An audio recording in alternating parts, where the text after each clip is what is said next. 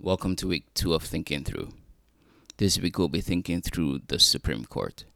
The division in the country during the confirmation of Judge Kavanaugh and the recent ruling of the Supreme Court, or the recent rulings of the Supreme Court, show that there is a tilt, a balance of power in the Supreme Court that the rest of the country now sees the Supreme Court holds a lot of power to basically amend the Constitution as it as it sees fit. This means that this position that was previously meant to be for life is now so controversial. The advantage of making it for life was supposed to be that each judge would be independent. They wouldn't have to worry about their next job or getting reconfirmed, so they could make decisions based solely on the law rather than on political leanings. The reality is that the way the Supreme Court is situated, the way the Supreme Court is built right now, it would arguably be better to vote justices into power because justices now take positions either towards the left or the right. Even in the present Supreme Court, where most of them were confirmed by conservatives, their decisions are still done with a consciousness towards the political environment, and that's not good. The interesting thing is that this is not necessary because the power the Supreme Court holds today is what I'll call common law. So if you're not a lawyer or you haven't studied too much about the law, there's common law and there's statutory law. Statutory law is a law that is passed by Congress, and common law is decisions made by the court itself. It's judicial law. So there are things like battery and assault. Those are usually common law, not statutory law, because they were created by justices over so many years. Initially, the legislature, and even today, the legislature still can't get to every issue. So when the justices get a problem before them, they still have to have a solution to it. Common law is that solution. Now, where the Constitution doesn't write something, where the Constitution hasn't stated something explicitly, and justices make a decision, now it's called um, dicta.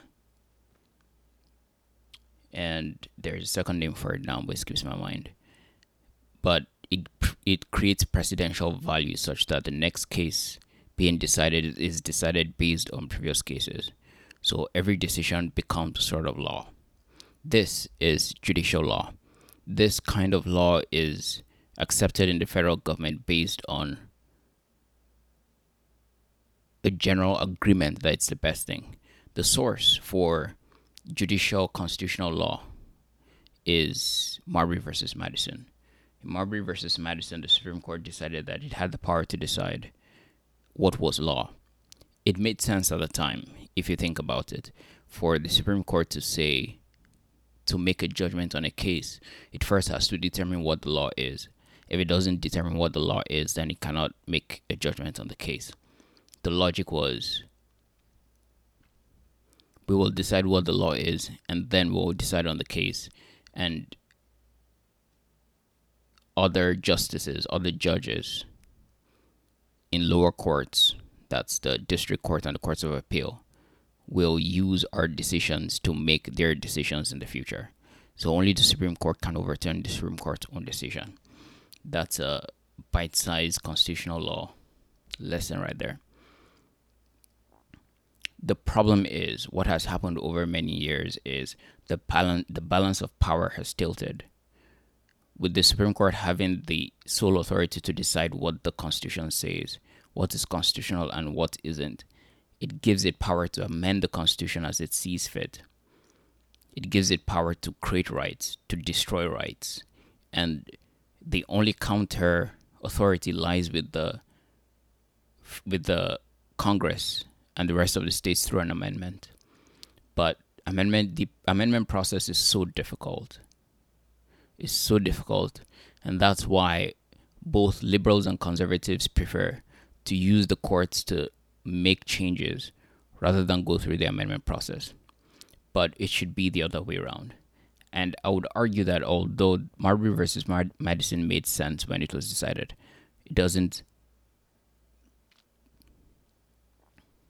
There is an alternative theory that makes just as much sense as it does and would return the balance of power across the system.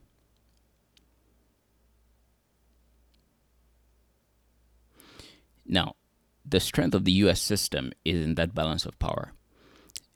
The U- US system of government is divided both horizontally and vertically. So you have the federal level, which is the executive, legislative, and the judicial branches. But you also have a balance of power between the federal government and the states. The idea is that the federal government has jurisdiction over certain issues, and the states have jurisdiction over others.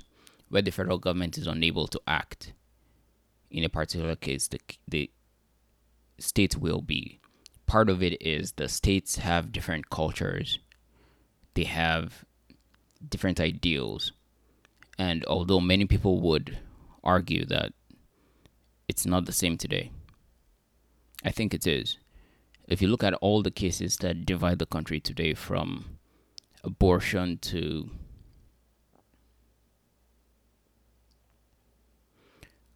from abortion to how far civil rights legislation legislation should go freedom of contract freedom of association all those things are cultural issues. Up to a point, they are cultural issues. The fundamental rights we have are implanted into us as human beings. When you're born, you're born with certain rights. That's why they're inalienable because it's not the government that gives you the right. A wise government, a competent government, an effective government is one that sees the rights, appreciates and defends them, a government that does not defend the rights given to every man by God when he is born is a government that's likely to fail. That's why you have tyrannical governments being overthrown all over the world for, since the beginning of time up till today. Any government that does not adhere to the laws of nature and to the laws of God will be overthrown. Um, by the laws of God, I mean natural law, the principles set on the earth that govern how we interact with each other. That includes equality, includes justice. The skills of justice cannot be t- cannot be turned one way for too long because the human condition makes it such that when someone does something to you that you find unjust, you react. That reaction is what rebalances the scale. The idea of society is simply to say instead of each individual rebalancing the scale for themselves, now we're going as a society to do it because when emotion comes into play, it's easier for the majority to decide to be tyrannical towards the minority. Mob justice, right? When, like in certain countries, including mine, there are instances where someone does something. Like I remember a few years ago, there was a case of three guys in a city in Nigeria that were stopped by a mob. They were running, and some lady was pursuing them and screaming, Thief, thief, thief. So the mob encircled them, stopped them, put tires around their necks, and set them on fire. Mob justice. It turned out later that these kids were not the ones that stole what the lady thought they stole. The real thieves had gotten away, but these kids were already done. The idea of society is to ensure that the right people get the right justice, that no one is above the law. Now, a government that runs itself according to those principles is a government that's likely to succeed. A government that ignores them is a government that's likely to be overthrown. Now, the system of government of the United States makes it such that it's more likely to keep those rights protected. In fact, when the Constitution was being written, the Federalists did not believe that they needed a Bill of Rights. They believe that the Constitution, which is the way the country is formed, would be such that there would be a balance of power. No one person can make a law that will be tyrannical towards others. If the lower house, which is the House of Representatives. If the lower house makes an unjust law, by the time it gets to the Senate, it's likely to be struck down.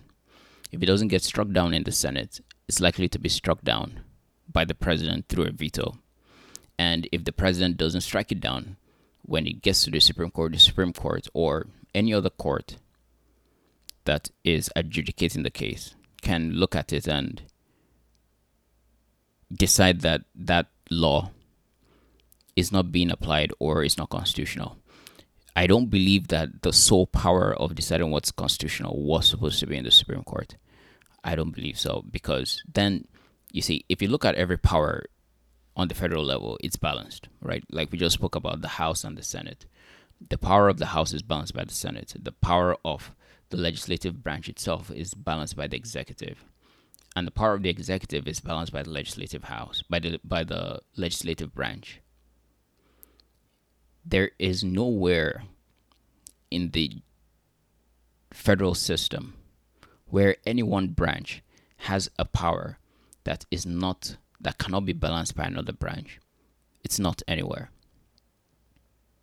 If the president vetoes a law, it can go back to the House and to the Senate, and by a supermajority, they can overthrow or they can override the veto. They can pass the law. So even the veto power of the president has a balance. It was not in the it was not in the original design of the Constitution that the Supreme Court says what the Constitution is. It doesn't even make sense. And here's why it doesn't make sense it doesn't make sense because the Supreme Court is not the author of the Constitution. The Supreme Court is an enforcer, but that's much like the executive branch. It's it wasn't the author of this of the of the Constitution. So how can it be the final speaker on what the Constitution is? Now, again, it makes sense because when they're deciding a case for that case, they need to decide what the law is. But that is an explicit power given to them by the Constitution. Article 3 of the Constitution gives them jurisdiction over cases and controversies. So they can decide what the law is for the case that they're deciding. And once it's done, by the way, even if there's an amendment, once they decide a case, the case is done. No other branch of government can change the decision in any case. The only thing the president can do is give a pardon. And I think Congress too can do that as well.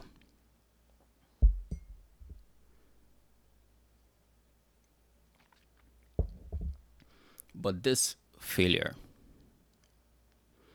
this failure is a critical failure in the construction of the country, in the constitution of the country. I think it's a critical failure because now you have these nine members of the Supreme Court who have amendment have who have amended the constitution as they see fit, many times for their own ideological reasons.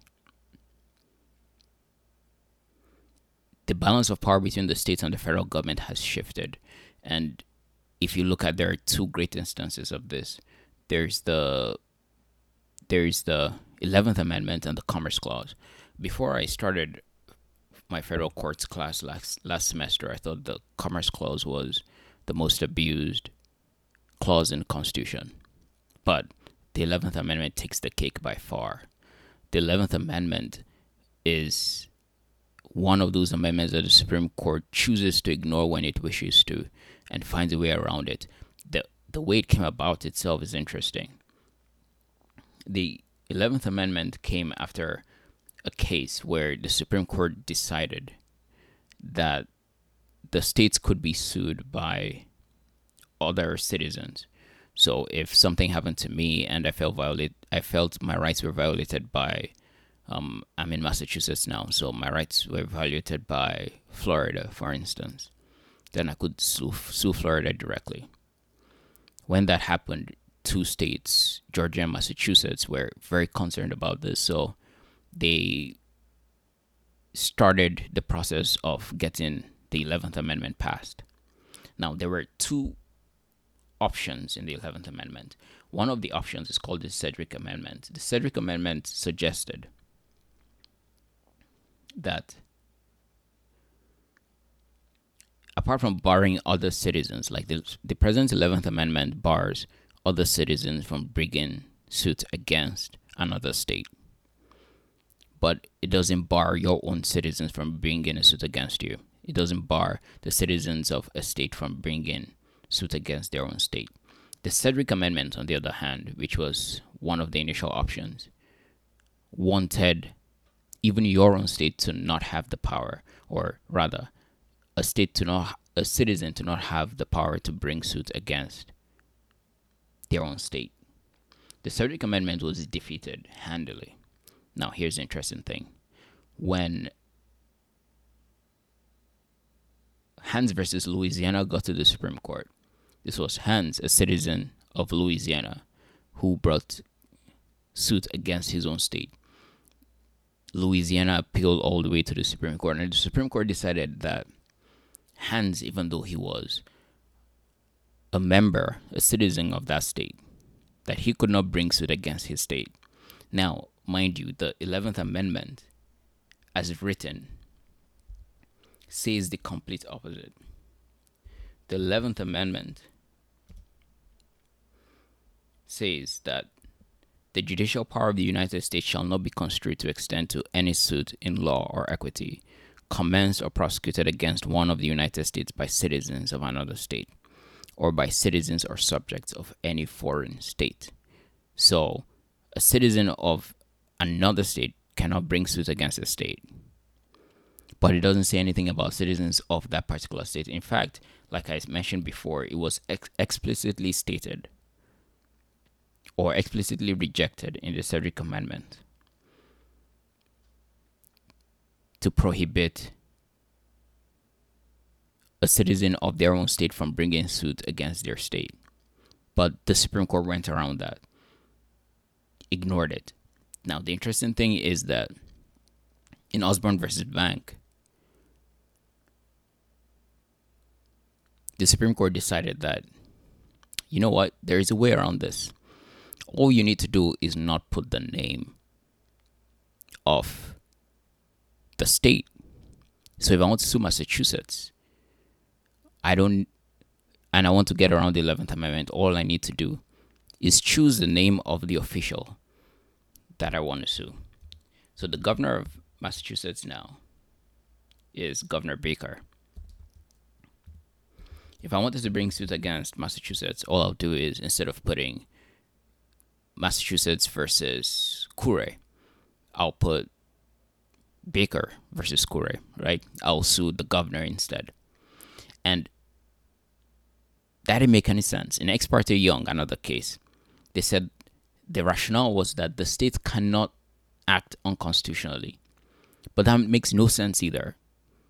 And Justice Harlan, in his dissent, stated that look, first of all, the suit was brought against the Attorney General, was the person suit was brought against, but was brought against him in his capacity as Attorney General, not as an individual. He was working for the state. So you cannot sue him and say you're suing the state, but not really. You're suing him for the way he used the power the state gave to him.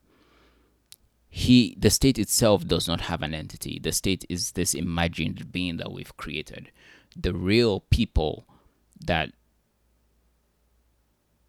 have any effect in the system are the people, the individuals, the person acting. But the person acting is not acting in his own capacity. He's acting in capacity as the governor, the attorney general, the mayor, the police chief.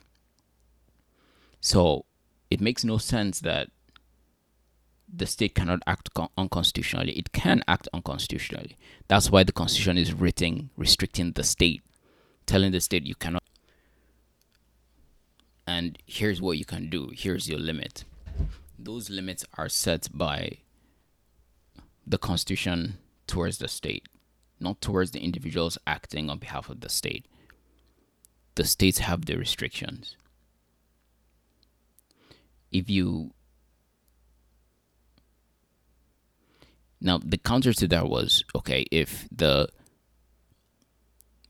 if another state violated somebody else's rights, then you could bring suit in your own state.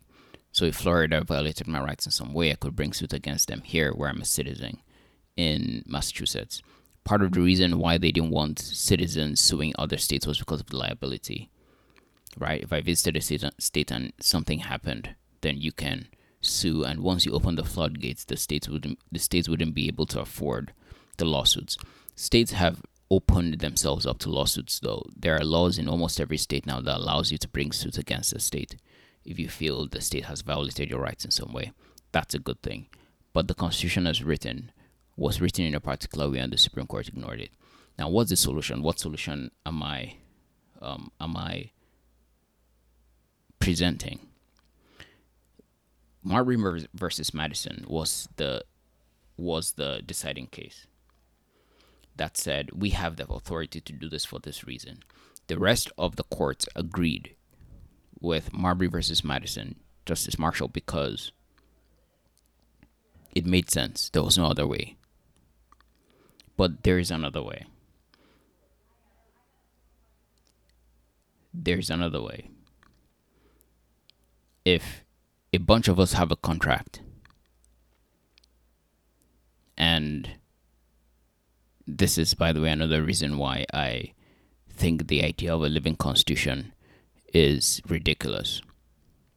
If a bunch of people have a contract for a particular purpose and you go to the courts in a disagreement, it makes no sense that the court then says, you know what, you guys wrote this contract five years ago.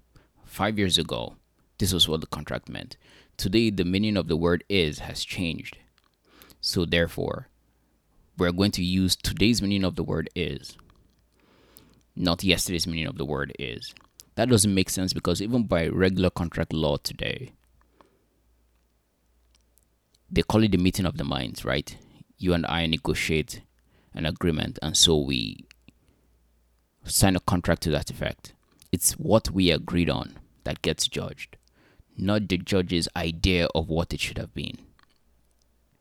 The Constitution was a contract between the states. It was 13 colonies coming together and saying, this is how we wish to be governed. So, 13 colonies, or now we have 50 states, should be the final deciders of what the Constitution is. And here's what I mean by that the Supreme Court still has and will always have the final decision on the case because Article 3 explicitly gives it the power over case, cases and controversy. But the holding the precedential value that says that other cases that come after this, that is what amends the Constitution. From the Dred Scott cases to other cases. Now, many Supreme Court justices don't want to make decisions against cases that they themselves previously disagreed with. The most interesting one is Chief Justice Roberts who four years ago disagreed on a particular case, wrote a dissent.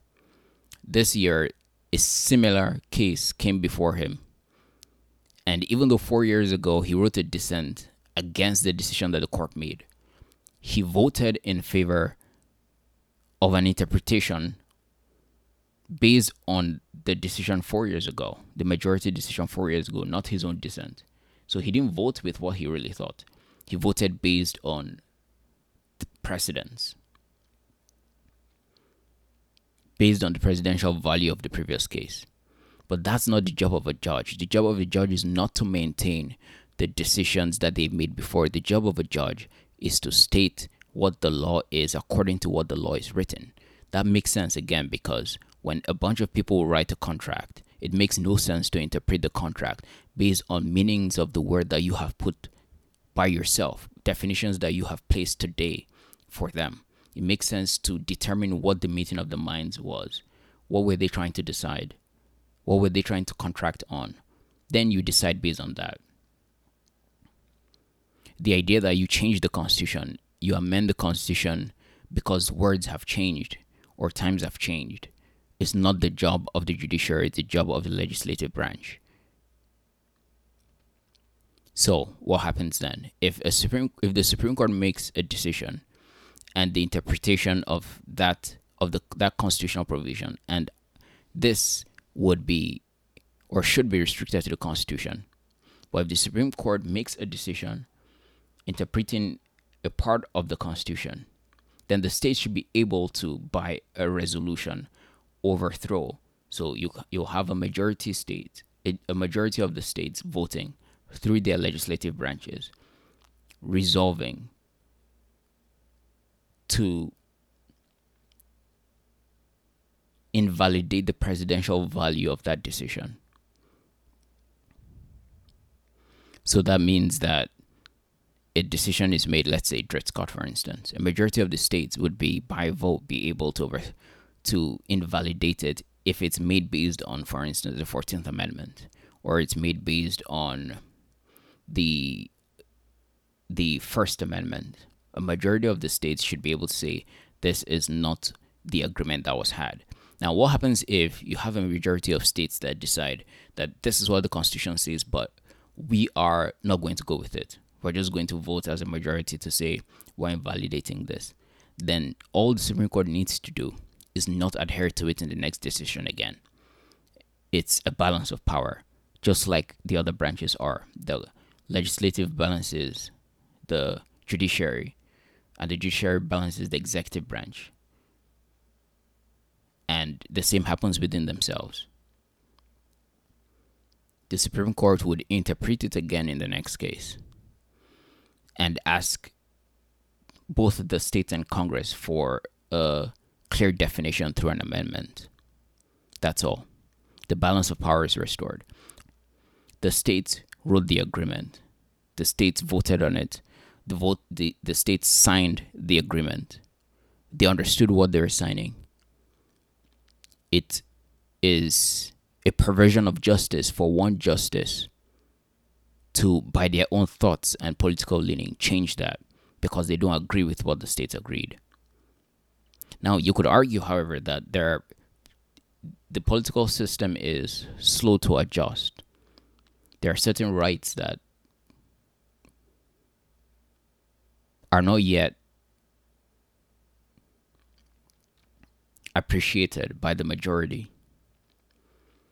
I would argue, but this is not a constitutional argument, this is a practical argument that when those cases come, then the Supreme Court or Supreme Court justice should still be able to, on a principle of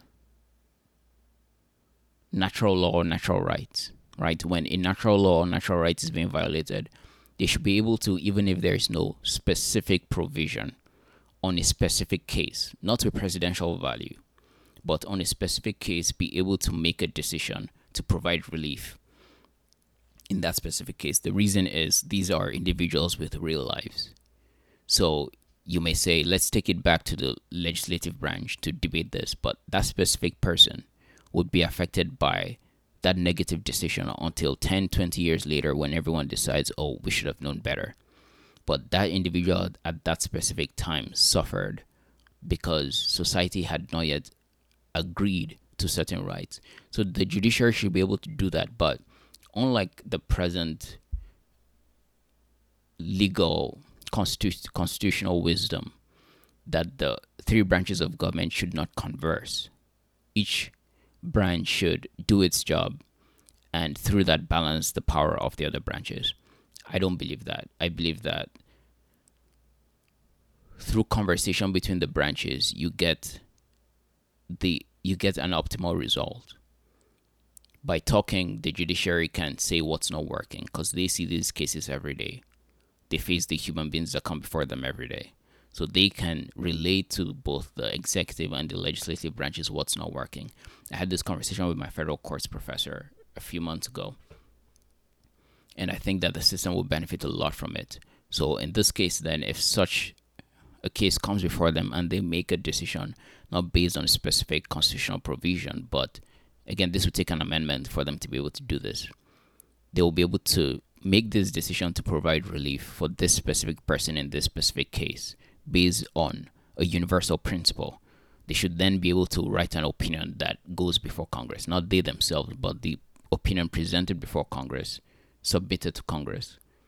and to the states, the rationale behind their actions. Now, the Supreme Court probably not do this until there's a unique case, but I think that's when it's warranted. That power is warranted when there's a unique case that needs to be answered, a debate that needs to be had, rather than have nine justices have the debate and make the decision.